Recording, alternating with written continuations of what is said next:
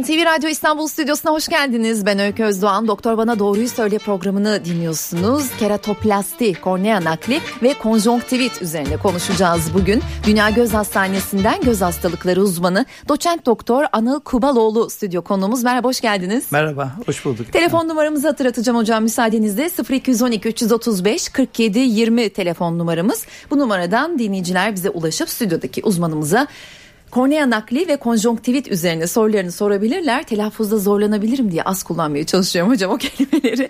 E, keratoplastinin ne olduğunu anlatarak başlayalım dilerseniz. E, kornea nakli halk arasında aslında göz nakli diye bilinen hastalık gözümüzün önündeki şeffaf tabakanın değişmesi olayı. Gözümüzün iki tane en önemli merceklerinden bir tanesi korneadır. Kornea aynı saat camı gibi düşünebilirsiniz aslında kafanızda canlandırdığınız zaman. Bu bizim en güçlü göz merceğimizdir. Işığı göze toplayan bunun bir takım hastalıklarında bir değişim ihtiyacı söz konusu olduğunda biz buna kornea nakli diyoruz. Ama yanlışlıkla çoğu zaman hastalar bize tüm gözün değiştiği konusunda bir inanışları var. Bu hmm. tamamen yanlış bir olay. Ee, peki günümüzde en çok yapılan doku nakillerinden biri diye geçiyor evet, doğru mudur? Kesinlikle bunun en önemli nedenlerinden bir tanesi kornea naklinin e, kadavradan temin edilebilme şansıdır. Biliyorsunuz hmm. doku ve organ nakillerinde en önemli problem yeteri kadar dokuya ulaşamazsınız. Bu diğer organ nakillerinde de söz konusudur. E, çoğunlukla bildiğimiz gibi karaciğer böbrek gibi nakillerde genellikle beyin ölümü olmuş ancak hala yaşamakta olan insanlardan doku temin edilir. Oysa ki bizim kornea nakillerinde ise doku temin kaynağı ölmüş insanlardır. Yani kadavraların 24 saat içinde alınan kornea tabakaları burada da çok önemli bir şey. Sadece gözün şeffaf camı alınır ve belli bir ortamda göz bankalarında bu doku saklanır ve 20 e, yaklaşık olarak 2 hafta içinde de insanlara nakil edilebilir bir halde tutulabilir. Böylece doku temini miktarı çok fazla olduğu için de e, ve biz bu kornea nakil ameliyatlarını tüm dünyada olduğu gibi ülkemizde de çok daha fazla sayıda yapma olanağına sahip oluyoruz. Peki telefon numaramızı hatırlatacağım tekrar 0212 335 47 20 keratoplasti kornea nakli ve konjonktivit üzerine konuşuyoruz. Stüdyo konuğumuz doçent doktor Anıl Kubaloğlu ile Doktor Bana Doğruyu Söyle yayınının Dünya Göz Hastanesi Facebook hesaplarında da canlı yayınlandığını ekleyelim. E, kornea nakli gerektiren hastalıklar nelerdir hocam? Neden kornea nakli oluyoruz? Buradaki en en hastalıkların başında hepimizin çoğu gençlerin bildiği bir hastalığımız var. Keratokonus diye çok meşhur bir hastalık var. Hastalarda hep böyle söyler hocam gözümüzü kaşıyalım mı diye söyledikleri. Bu hastalık gözümüzün bu şeffaf tabakası genellikle alerjik gözlerde ya da gözü çok fazla ovan insanlarda e, yavaş yavaş gözün ön tarafında gözdeki bir basınçla dışarıya doğru bir incelme ve bir sivrilme ortaya çıkar ve bu bir tür fıtık gibi düşünebilirsiniz. Artık korneanın şekli bir kubbe gibi değil de normaldeki bir e, bir yaklaşık bir S gibi bir ya da bir peri bacası gibi sivrildiği zaman artık o görme özelliğini kaybetmiştir. Ve böyle bir hastalık en sık nedenidir. Birinci nedenimiz keratokonus diye bahsettiğimiz hastalık. Diğer en önemli nedenlerden bir tanesi yaşla beraber bu korneamızın şeffaf kalması sağlayan bir yapısı vardır aslında dikkat ederseniz gözümüzün içinde bir sıvı vardır ve gözü besler. Oysa ki bu sıvı dokun içine girip dokumuzda bir rutubet yani bir ödem meydana getirmez. Bu hücreler yaşla beraber azaldığı için hastalarda yaşla beraber kornea ödemi meydana çıkar ve bu kornea ödemleri de yine kornea nakillerinin en önemli nedenlerinden bir tanesidir. Diğer en önemli nedenlerden bir tanesi geçirdiğimiz kazalar, yaralanmalardır. Özellikle bildiğimiz gibi evdeki kezzap gibi, çamaşır suyu gibi ya da kireç gibi e, kimyasal yanıklar çok ciddi problemler yaratır. Diğer bir grup hastalıklarda geçirdiğimiz ülserler mesela en meşhuru uçuk mikroplarıdır. Uçuk mikropları sağlıklı insanlarda çok fazlasıyla gözde leke yapabilir ve kornea nakli ihtiyacı duyabilir. Yine gözümüzü cam kestiği zaman ya da bir tırnak kestiği ya da bir makas, bıçak gibi durumlarda yine kornea nakli ihtiyacı doğar. Diğer bir grupta kalıtsal hastalıklar. Bazı insanlar doğuştan genetik olaraktan kornea şeffaf tabakalarında bir takım maddeler birikir. Yani bu genetik bir yapıdır. Çünkü gözümüz aslında kornea ince bir tabakadır ama e, çok ciddi olarak içinde bir metabolizma vardır. İçinde bir sürü maddeler gelir gider. Bu maddeler gözde biriktiği zaman bu distrofi diyoruz biz bu hastalıklara. Özellikle 20-30'lu yaşlarda hastaların görmelerinde ciddi azalmalar meydana gelir. Bu tür gözlerde de yine hastalar göremediği zaman kornea nakli yaparız. Diğer e, daha az nedenler arasında e, dediğim gibi e, bu geçirilen hastalıklar, enfeksiyonlar ve iltihaplar dışında bazı doğumsal lekeler de aynı şekilde bu tür hastalıklar yapabilir. Ama buradaki hasta eğer görmemesinin nedeni sadece kornea şeffaflığıyla ilgili ise o zaman kornea nakli ameliyat olabilir. Çünkü başka bir nedenle bir hastalık varsa kornea naklini hastaya yapmanın hiçbir faydası olmaz. Peki hocam tedavide tek ve ilk yöntem ameliyat mıdır? Şimdi buradaki sadece e, tek yöntem ketokonus dışındakilerde kornea naklidir. Hı. Eğer şeffaf camınız buzlu cama dönmüşse ya da beyaz bir leke haline gelmişse o zaman yapacağınız tek ameliyat tak, takdir edersiniz ki kornea naklidir. Ancak ketokonus hastalığı ise kendine özgü bir yapısı vardır. Az önce bahsettiğimiz gibi korneanız yavaş yavaş bir sivrilme gösterir, bir bombelik. Eğer böyle bir hastalığımız var ise öncelikle bu hastalıklarda yapacağımız tek şey yani hastalığın ilerlemesini durdurmak tedavisidir. Ee, ve bu durdurma tedavisi hastalığı tamamen kalıcı olarak durdurabilir. Bu konuda çok başarılıyız ve geç kalmamak çok önemlidir. Eğer hastalığı durdurduk ama hasta gözlüklerle iyi göremiyor. O hastalar özel keratokonus lensleri vardır ve bunlarla görebilir. Eğer bunlarla başarılı olmasa kornea içi halkalar dediğimiz şeffaf e, bir takım yapısal e, akrilik dediğimiz plastiğe benzer sert materyallerle bu korneada düzle, e, düzeltme sağlayabiliriz. Tüm bunlardan başarılı olup hastalığı yeterli görme elde etmez isek o zaman biz bu tür hastalara yine kornea nakil ameliyatları yapmak durumunda kalabiliyoruz. Peki hocam e, operasyon ameliyat nasıl gerçekleşiyor? Şimdi kornea nakil ameliyatlarında yaklaşık 100 yıldan beri yapılan bir e, ameliyat şeklidir ve bu e, yaklaşık olarak son 10 yıla kadar gelene kadar bildiğimiz bu gözün önündeki e, şeffaf camın merkezi kısmını çıkarıp göz bankasından gelen dokuyla değiştiriyorduk. Bu klasik bir ameliyattı ama son yılda çok 10 yılda büyük değişiklikler yakaladık. Buna bir dokunun tüm katlarını değil de bir kısmını yerinde bırakarak nakiller yaptık. Bu çok önemli. Birazdan e, belki konu gelince konuşuruz. Hı hı. Sonra kornea nakillerinde az önce bahsettiğim gibi bazı ödem olan gözlerde yani hastada korneasının kalınlaştığı, ödem meydana geldiği gözlerde ise sadece hücre nakli yaparaktan biz dikişsiz nakil ameliyatları diyoruz bunları. Onları yaparak biz bu ameliyatları başarıyla yapabiliyoruz. Yine son dönemde gelişen teknolojiyle beraber femtosaniye lazerler var. Yani e, bıçaksız lazerler kullanaraktan da biz kornea nakil ameliyatlarını rahatlıkla yapabiliyoruz. Tüm bu ameliyatları yap, yaptığımızda artık elinizdeki teknoloji bilgiyle donanımla beraber yaklaşık olarak yarım saat kadar süren lokal ya da genel anestezi altında yapılabilen ameliyatlara dönmüştür bu ameliyatlar. 0212 335 47 20 telefon numaramızı hatırlatalım. Kornea nakli ve konjonktivit üzerine sohbet ediyoruz. Ee, peki ameliyat sonrası ne zaman günlük hayata dönüş sağlanabiliyor? Yani ameliyat sonrası hastanın günlük hayata dönmesi yaklaşık birkaç gün sürebilir. Diyelim ki bunu yaklaşık bir hafta gibi kabul edebiliriz. Bu iyileşme süresi kornea nakil ameliyatlarında yaptığınız tekniğe göre değişir. Az önce bahsettiğimiz gibi mesela dikişsiz nakil ameliyatı yapmışsınız hasta bir hafta sonra normal hayatına tamamen dönebilir. Hı hı. Bu ama her hastalık için değil. O hastayı muayene ettiğimizde biz buna karar veriyoruz. Diğer klasik nakil ameliyatlarında ise hastanın iş hayatına dönmesi birkaç haftayı bulabilir. Ancak görmenin iyileşmesi kornea nakil ameliyatlarında eğer dikişli ameliyatlar şeklinde olacak olursa bu ayları bulabiliyor. Çünkü dokunun birbirine sadece iple tutunduğu düşünün ki bu iple tutunduğu dönemde göz merceğinin tam bir bütün olarak e, davranmasını beklememek lazım. Ben hastalara bunu şöyle ifade ediyorum. Eğer sizin kolunuz bacağınız bir nakil olup değiştirilseydi bir gün sonra herhalde yürüyüp gezmeye gidemezdiniz. Hı. Göz için de aynı şey geçerli ama yaklaşık bu aylar sonra özellikle ilk 3 ayda hastanın gözlükle görebilir normal bir seviyeye gelmesini bekliyoruz. Ama gerçek görmelerden bahsediyorsak hı bu soracak. tüm dikişler alındıktan sonradır. Klasik nakillerde bu süre yaklaşık bir yıldan daha uzun bir sürede ortaya çıkar. Görse bile hastanın tam sonuçtan bahsediyorum. Dikiş Dikişsiz nakil ameliyatlarında ise bu süre sadece bir ay kadardır. Bir ay sonra hasta günlük hayatına kaldığı yerden devam edecektir. Peki ameliyatın risklerini soracağım ama e, dinleyici telefonlarını almaya başlayalım. Siz de kulaklığınızı takar mısınız lütfen hocam? Merhaba yayındasınız. E, merhaba iyi günler kolay gelsin. Teşekkürler sizi dinliyoruz. E, ismim Ferhat. E, ben e, başlangıç seviyesinde bir keratokonus hastasıyım. E, yaklaşık 5 yıldır e, Restazis kullanıyorum hocam. E, hastalığım ilerlemiyor, durmuş.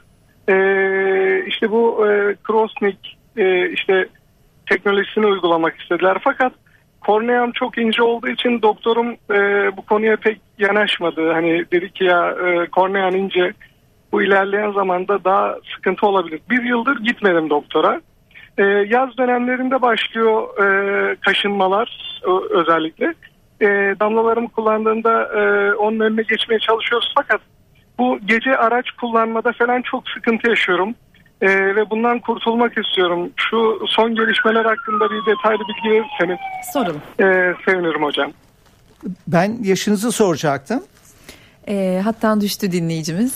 Şimdi yaşımız burada çok önemli. Keratokonus ilerleyen bir hastalık. Genellikle 10'lu yaşlarda başlıyor. 40'lı yaşlara kadar ilerliyor. Çünkü doku elastikiyetini kaybedince doğal bir yaşlanmayla beraber hastalık ilerlemesi duruyor. Eğer hastamız bahsettiğine göre hastalığı ilerlemiyor ise o zaman hastayı sadece takip etmek yeterlidir.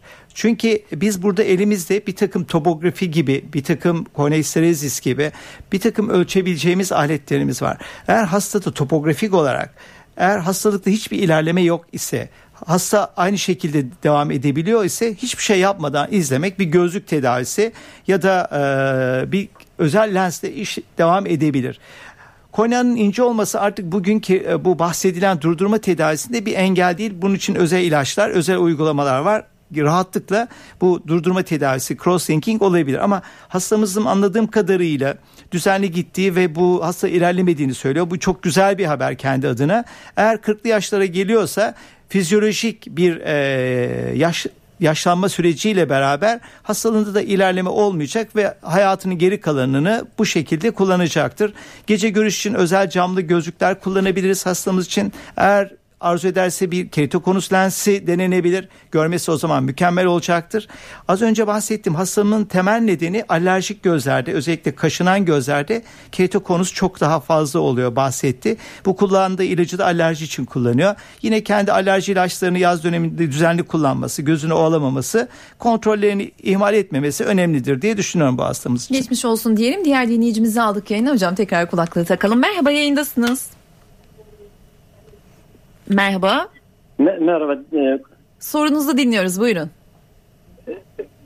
merhabalar. E, hayırlı günler Öykü Hanım. Teşekkürler. Buyurun. E, e, Anıl hocamın hürmetle ellerinden öpüyorum. Ben e, Kartal Lütfü Kırdar'dan e, hocamın hastasıydım. 2009'da iş kazası geçirmiştim. İki, iki gözlerimi kaybetmiştim. E, sağ gözüme hocam e, kornea yapmış idi ve sonra Ankara'ya Gazi'ye sevk edilmiştim ve o günden bugüne beklemedeyim hocam. Sizlerden bir hayırlı haber bekliyorum. Sağ gözümden e, güneşe döndüğümde ve ışığa döndüğümde elimi açıp kapattığımda ışık algılıyorum sayın hocam. Tekrar buna bir kornea yapılma imkanı yok mudur? Yani sizlerden bir hayırlı haber bekliyorum hocam. Tamam. Çok geçmiş olsun tekrar.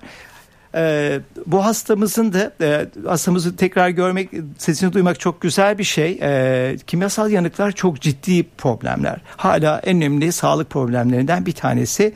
Bunlardaki birazdan dokun reddiyle ilgili konuşabiliriz. Nakil yaptığınızda dokunun red etme ihtimali çok yüksek. Vücudun kabul etme ihtimali zayıf. Ama hastamız ışığa baktığında ışığı ve el hareketini gördüğü için tekrar nakil olabilme ihtimali var. Zaten hastamız da Gazi Üniversitesi'ne e, e, müracaat etmiş ve e, doku için anladığım kadarıyla sıraya gelmiş. Sırası geldiğinde buna ameliyat yapılacaktır. Yine hastamız İstanbul'da olduğu zaman İstanbul'da bizler gibi e, yine e, büyük devlet hastaneleri, eğitim araştırma hastaneleri var. Özellikle yine bizim gene kendi ilk müracaat ettiği hastanemizde ben şimdi orada görev yapmıyorum ama oradaki çok değerli ekibimiz devam ediyor. Oraya da müracaat edildiğinde eğer görme şansı var ise çok kısa sürede kornea nakil ameliyatı yapılacaktır. Bu tür hastaların hayatları boyunca birkaç defa 5-6 kez kornea nakil yapılmasında hiçbir sakınca yok. Eğer kornea nakiller yapıldığında hasta görüyor ve hast, ancak daha sonra görmesi bozuluyorsa e, bir seçenek olarak da bu yapay kornea dediğimiz keratoprotez dediğimiz işlemler bu hastamız için de geçerli. Onun için görme ümidi var. Hala e, güzel haber. Işığı görmen çok güzel. El hareketini görmen e, çok güzel. Tekrar nakil yapılması hiçbir engel yok. O zaman e, sanıyorum e, bir yeni bir başka bir göz bankasına da müracaat edersen e, sanıyorum tekrar hızlı bir zamanda ışığa kavuşacağını ümit ediyorum. Geçmiş olsun diyelim. Diğer dinleyicimizi alıyoruz yayına. Merhaba yayındasınız. Merhaba iyi yayınlar. Teşekkürler. Buyurun lütfen. Ee, şimdi e, benim böyle gözümde şöyle bir sorunum var. Şimdi gün içerisinde ve özellikle sabahları bir sıvı birikiyor ve ben o sıvıyı işte bir bez parçasıyla ya da bir e, kağıt peçete şeklinde e, kullanarak aldığımda gözüm rahat yani görmem kolaylaşıyor. Bu gözümü kapatıyor. Sıvısal bir şekilde ne olduğuna dair bilgi sormak için aramıştım. Geçmiş olsun tekrar. Anladığım kadarıyla hastamızın bahsettiği sabahları kalktığımızda gözün iç tarafında gece göz kapalı olduğundaki bir takım salgılar burada e, sarı yapışkan bir salgı meydana geliyor. Bu müküs dediğimiz bir salgı ve bu salgılar çoğu insanda olan fizyolojik bir durum bazen bahsettiğimizde özellikle alerjik gözlerde bu tür basit şikayetler olabilir. Eğer hastanın ilave olarak kaşıntı veya gözünde kızarıklık bir şikayetleri varsa bir göz doktoruna danışıp kullanacağı göz damlarıyla bu şikayetlerden kurtulacaktır ama mevcut haliyle bile hastamıza bir sıkıntı yaratıp bir tehlike yaratmayacaktır. Çok geçmiş olsun kendilerine. 0212 335 47 20 telefon numaramız ve hatırlatalım Doktor Bana Doğruyu Söyleyen'in bu yayını Dünya Göz Hastanesi'nin Facebook hesabından da canlı yayınlanıyor. Ee, az önce doku e, uyuşmazlığından e, bahsettiniz hocam. Doku reddi nasıl anlaşılıyor? Neden oluyor? Kimlerde oluyor ve bu nasıl aşılıyor? Evet. Şimdi burada e, yeni gelişmeler bu konuda çok ciddi e, mesafe kat etti. Az önce bahsettiğimiz hani bir keratokonusite şekil bozukluğu olan bir hastalıktan bahsetmiştik. Gözü şöyle düşünebilirsiniz aslında bir kubbe gibi düşün ama bunun katları aynı değil. Ben bunu bir bir duvar gibi de düşünebilirsiniz. Duvarın dışında bir du, duvar e, boya ya da bir duvar kağıdı var. Arkasında bir biriket gibi bir yapı var ve iç tarafında da bir bildiğimiz gibi yine bir duvar kağıdı var. Aynı koynağımızda böyle dışında bir farklı bir tabaka, orta kısmı farklı, en alt tabakası farklı. Bu bizim için o kadar önemli ki 100 yıl boyunca insanlar bu alttaki duvar kağıdını bize iç taraftaki tabakayı yerinde tutabilme gayreti için e, uğraştılar ve bunda başardılar ve bu, bu buna bir des mezarı diye bir zardan bahsediyorum. Eğer biz bir takım ameliyatlarda bugün buna derin ön lameller keratoplasti diyoruz. Yani koynanın ön tarafını değiştirdiğimiz ameliyatlarda doku redi ihtimali neredeyse sıfır. Harika bir şey. Yani bu müthiş bir şey. Yani biz bazı hastalarda nakil yapınca diyoruz ki sizde doku redi olmayacak. Dokunuzun ömrü ömrünüz gibi olacak. Bu harika bir şey. Bunu, Bunu çok önden rahat... de söylemek yo, mümkün. Yok mümkün Çünkü. tabii yaptığınız ameliyat tekniğine bağlı. Yine az önce bahsettim duvarı tümüyle de, yani klasik olarak değiştirdiğinizde vücuda çok fazla antijen yabancı doku sokuyorsunuz. Ya da dikişsiz nakil ameliyatlarından bahsettim. Bazı hastalıklarda da sadece göze küçücük bir delikten 2 milimetreden giriyoruz. Bu camın arka yüzeyindeki yani iç tabakadaki o zarı yani duvar kağıdını soyup çıkarıyoruz kadavradan alınan dokunun duvar kağıdını bir rulo halinde küçük bir pipet gibi bir dokudan içeriye gönderip onu özel bir teknikle içeriye yapıştırıyoruz.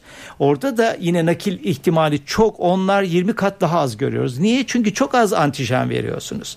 Yani klasik nakillerde %20-30 olan red ihtimalleri bazı durumlarda sıfırlıyorsunuz.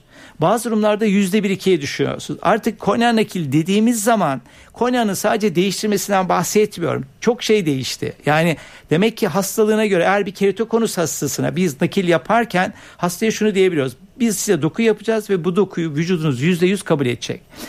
Diğer bir gruba da diyoruz ki yüzde yirmi otuz riski yüzde bir ikiye düşüreceğiz. Ha bunun dışındaki klasik hastalardan nasıl oluyor? Yani doku reddi aslında vücudumuzun koyduğumuz dokuyu fark tanıması, fark etmesi, onunla savaşması. Bunu şey yanlış istihbarat olarak düşünebilirsiniz. Vücuda ne girerse vücut ona karşı bir ordu yaratır vücutluğunuz ve onunla savaşmaya başlar. Bu kuraldır. Yoksa bu olmasaydı hiçbirimiz hayatta kalamazdık. Biz hastaya korneaya bir yeni bir doku koyduğumuz zaman vücut yeni bir şey koyduğumuzun farkında değil. Ve bilgisayar onu fark ettiği zaman yanlış bir şey bunu bir virüs olarak algılıyor gidip onda savaşıyor. O zaman ne yapıyor? Bir iltihap oluşturuyor. Yani vücut oradaki bazı hücreleri öldürüyor. Öldürdüğü zaman da dokumuz fonksiyonunu kaybediyor. Yoksa doku reddi olduğu için hastalar en çok şundan korkuyor. Gözümü kaybedebilir miyim? Hayır kaybetmez.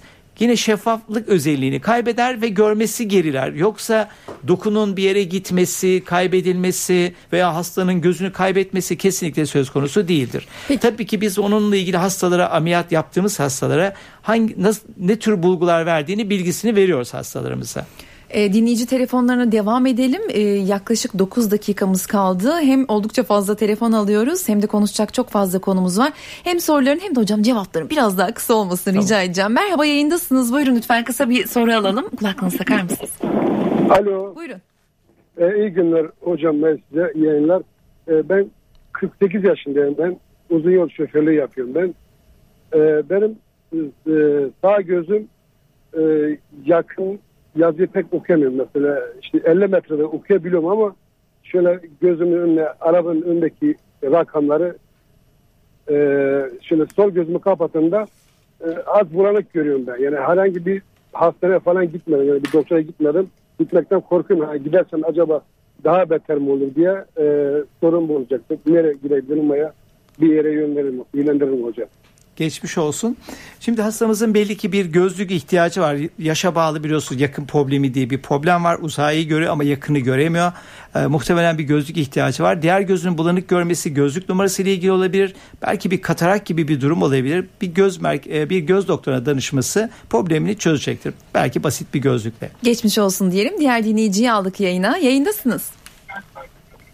Radyonuzun sesini kısar mısınız? Kıstım. Buyurun sizi dinliyoruz. Ee, hanımefendi merhaba. Merhaba. İyi yayınlar. Teşekkürler. Ee, 47 yaşındayım. Ee, ben de gözlemle gözlük kullanıyorum. Ee, yalnız şöyle bir sorunum oluyor. Uzak, uzak için gözlük kullanıyorum. Telefona ve e, gazete, kitap gibi şeyler okuduğum zaman e, on, onun için gözlük kullanmıyorum yakın olduğu için. Başımı kaldırdığımda yani insanların suratını dahi çift görüyorum. E, Baya bir sıkıntı yaşıyorum. E, acaba e, kendi kendime diyorum bende tansiyon mu var? Göz tansiyonum var. E, bana bir e, bu konuda yardımcı olur musunuz? Ne yapmam gerekiyor?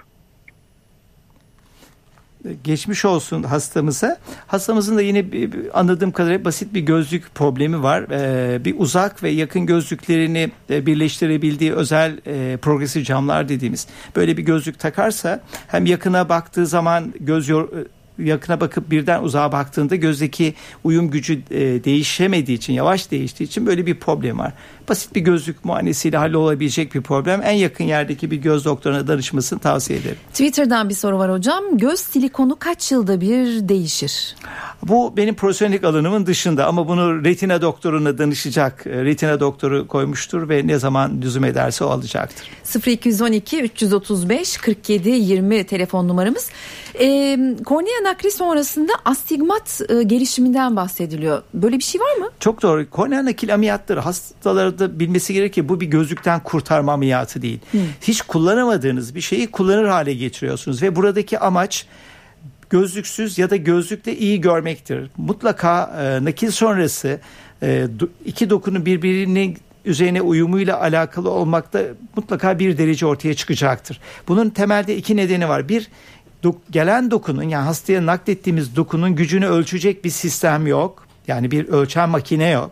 İkincisi gözün üzerine bunu yerleştirdiğin zaman yara iyileşmesini öngörmek mümkün değil. Bu nedenlerle hastada mutlaka az ya da çok bir gözlük numarası ortaya çıkabilir ama hasta arzu eder ise bu astigmatları lazerle, intralezi bıçaksız lazer yöntemleriyle ya da bildiğimiz bu gözlükten kurtulma yöntemleriyle bunları kurtarabiliriz. Ama bunun süresi ameliyatlarda dikiş alındıktan belli bir 3 ay 6 ay sonradır. Yani gözlüklerden kurtulabilirler. Konjonktivite geçelim hocam süremiz kalmayacak diye endişe ediyorum. E, göz polikliniklerine başvuran hastaların büyük bir bölümü e, konjonktivin şikayet olan hastalar denir. Doğru mudur nedir bu? Evet Şimdi bunları da en meşhur aslında halk arasında göz nezlesi diye geçen ya da e, bizim epidemik keratokonjonktivit dediğimiz epidemi yani salgın yapan bir konjonktivit hastalığı vardır. İlkbahar ve sonbaharda bunlar epidemiler yani salgınlar yapar. Bir ailenin içine girdiği zaman da tüm ailede herkesin gözleri iki gözü kırmızı hale gelir ve iki hafta süren gözde ciddi yanma, batma, kaşıntı ve sulama olan bir hastalıktır.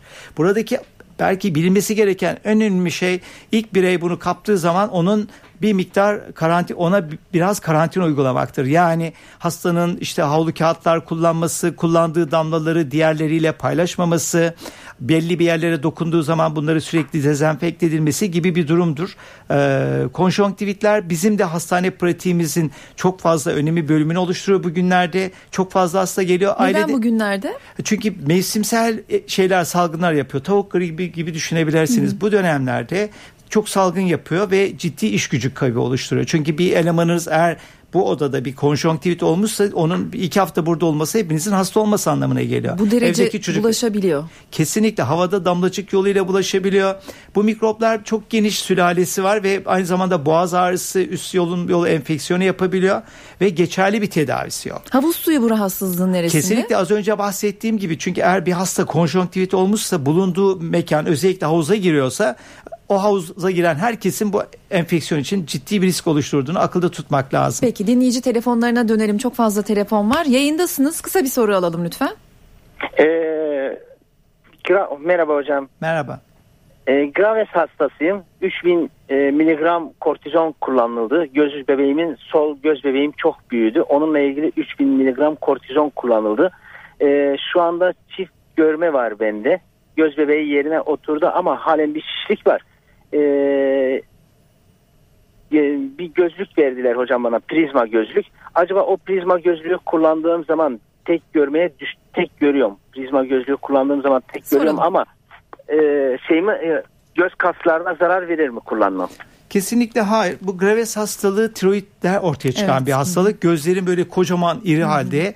E, bu verilen gözlük çok doğru. Şikayetinde geçirmiş. Zamanla hastalık gerilediği zaman e, hastanın bu gözlük ihtiyacı ortadan kalkacaktır. Gözlük kullanımında göz kasları herhangi bir zararı kesinlikle yoktur. Hocam 3 dakikamız var. 2 dinleyici alabileceğiz. Benim de sorularım olacak. Yayındasınız buyurun. Radyonuzun sesini kısar mısınız lütfen? Yayındasınız buyurun. Merhabalar, adım Engin Akkılıç. Ee, yaklaşık 10 gün önce Anıl Hoca lazer e, ameliyatı uyguladı bende. E, 25 yıldır falan ben gözlük kullanıyorum. Yaklaşık 15 yıldır da lens kullanıyorum. Şimdiye kadar neden bu ameliyat olmadım, neden gözlükten kurtulmadım diye kendi kendime sorar oldum. Anıl Hoca'ya sadece teşekkür etmek istiyorum. Ve e, bu ameliyattan, lazerden korkan birileri varsa eğer hiç korkmalarına gerek yok demek istiyorum. Teşekkür Sırf ediyoruz. Teşekkür Çok geçmiş ederiz. olsun dileyelim. Diğer dinleyicimizi alalım hocam. Son dinleyicimiz. Merhaba yayındasınız. Buyurun. Radyonuzun sesini kısar mısınız lütfen? Peki. Merhabalar. Ben e, hocama bir sorum olacaktı. Sağ gözümde göz tembelliği var. Göz tembelliği ile ilgili e, bir tedavi var mı? Ameliyat mümkün mü? Konumuz dahilinde hocam? Değil, değil ama henüz maalesef yok. Peki. Ee, konjonktivitten peki korunmak için neler yapılabilir ve kısaca tedavi yöntemleri nelerdir? Biz tabii burada zamanımız dar olduğu sadece mikrobik konjonktivit ve viral konjonktivitlerden bahsettik. Virüslerle olan hastalıkların tedavisi yok korunma yani dikkatli olmak işte e, o temas etmemek işte el sıkmamak o dönemdeki hastanın öpüşmemesi ya da öğrencisi okula gitmemesi bir en az bir iki hafta çok zor bir durum. Diğer e, bakteriyel konjonktivit dediğimiz durumlarda doktora gittiği zaman verilecek olan antibiyotikli damlalarla çok kısa sürede tedavi olabiliyor. Ama benim bahsettiğim problem olan şey viral konjonktivitler. Viral konjonktivitlerinde henüz geçerli bir tedavisi maalesef yok. Ee, en belirgin belirtileri nelerdir? En belirtisi hasta ilk önce yanma batma kaşıntı olur ve bir gözünde olur. Hasta gözünde gittikçe şikayetleri doktora gittiğinde ona şikayetleri yine devam etmeye başlar ve başka bir doktora gider. O sırada o doktordan da memnun kalmaz. O sırada diğer gözü kızarmaya başlar. O zaman bir başka doktora gider. 5-6. doktorda 2 haftayı tamamladığı zaman problem çözülmüş olur. Çünkü hastalığın süresi 2 haftadır. 2 hafta boyunca bulaştırır. Kuluçka dönemi 10 gündür. Yani hastalığı bir ay içinde neredeyse hem alırsınız hem bulaştırırsınız. Dolayısıyla o tür hastaların doktorun tavsiyelerine uyup evde oturması, fazla dışarı çıkmaması, başkalarıyla temas etmemesi önemlidir. Peki son bir telefon var. 30 saniyemiz var. Almaya çalışalım. Merhaba yayındasınız. Buyurun lütfen. İyi günler rahatsız ettim herhalde. NTV Radyo'yu aramıştım ama yanlış mı oldu acaba? Ee, doğru oldu. Doktor bana doğruyu söyledi programındasınız hatta. Sorunuz olduğunu tahmin ediyorum uzmanımıza. Evet. Buyurun. Evet. Ee, ben doktorla görüşebilecek miyim size Yayındasınız beyefendi. Ee, herhalde bir He. problem yaşadık teknik olarak ama yayındasınız ve sorunuzu dinliyoruz. Buyurun lütfen. Tamam kolay gelsin. İyi yayınlar. Ben Manisa'dan arıyorum. Ee, ben hocama şunu soracağım. Şimdi benim e, gözümde lekeler varmış. Ee, e, buradaki devlet hastanesindeki doktorum beni bunu temizlemek amacıyla üniversite hastanesine gönderdi isim vermeyeyim. Ama oradaki e, doçent o zamanki hoca yapmadı. Bunun dedi altından ne çıkacak göre bilmeden dedi olmaz dedi. Araştırma yaptı. E, şeyler aldı bir sürü çekimler aldı bilgisayara attı falan 2-3 dönem gittim ben e, bana doktorum demişti ki bunu SSK karşılıyor e, tedavi amaçlı olduğu için. Yoksa normalde karşılanmıyor yani öz, şahıs olarak gittiğimizde. Öyle demişti. Ben de bunu hani gözlükten kurtulacağım e, düşündüğüm için gittim. Ama oradaki hoca da yapmayınca 2-3 kez gittim. Bu yapmayınca geri geldim. İşte buradaki tekrar doktoruma muayene için gözlük numaraları için gittim falan. O da sonra tabii Amerikalarda falan da eğitim almış biraz. E, bunun böyle olduğunu evet e, o, e, temizleme şeyinin olmadığını ben de araştırmalarımdan biraz bu işin sonunda biraz katarak olma ihtimali de varmış. Bu ameliyat olunca da katarak ameliyatı olunmuyormuş diye biliyorum. Ee, Sorumuzu alabilir miyiz? Süremizi açtık çünkü tam olarak. Ya da tamam. anlaşıldı mı hocam? Ben, ben anladım galiba. Şöyle, Şöyle diyor. Bu, bu Konya'da işte küçük lekeler var. Ee, buna lazer olabilir mi? Değerlendirmek lazım. Da bir doktorun tecrübesi eğer gözünde çok ciddi bir durum olmasa lazer olabilir ama lazer olmanın bu bahsedilen gözlükten kurtulma lazerin katarak ameliyatıyla hiçbir alakası yok. Yanlış bir inanış var. Bunu düzeltmek lazım. Lazer olan herkes ileride katarak değil her türlü ameliyatı olabilir. Peki katarakt olan herkes kornea nakli olabiliyor mu? Son Kesinlikle evet. Yani kornea nakli sadece şeffaf tabakanın değişmesi e, lüzum ederse zorunluysa mutlaka değiştirilebilir. Hocam sorular bitmiyor. Ne benimki ne dinleyicinin ama süreyi e, gani gani açtık. Çok teşekkür ediyoruz stüdyomuza teşekkür geldiğiniz ederim. için. Dünya Göz Hastanesi'nden doçent doktor Anıl Kubaloğlu bugünkü yayın konuğumuzdu stüdyomuzdaki canlı yayında. Doktor bana doğruyu söyle programın sonuna geldik. Ben Öykü Özdoğan. Pazartesi bir başka konu ve konukla yayında olacağız. Hoşçakalın.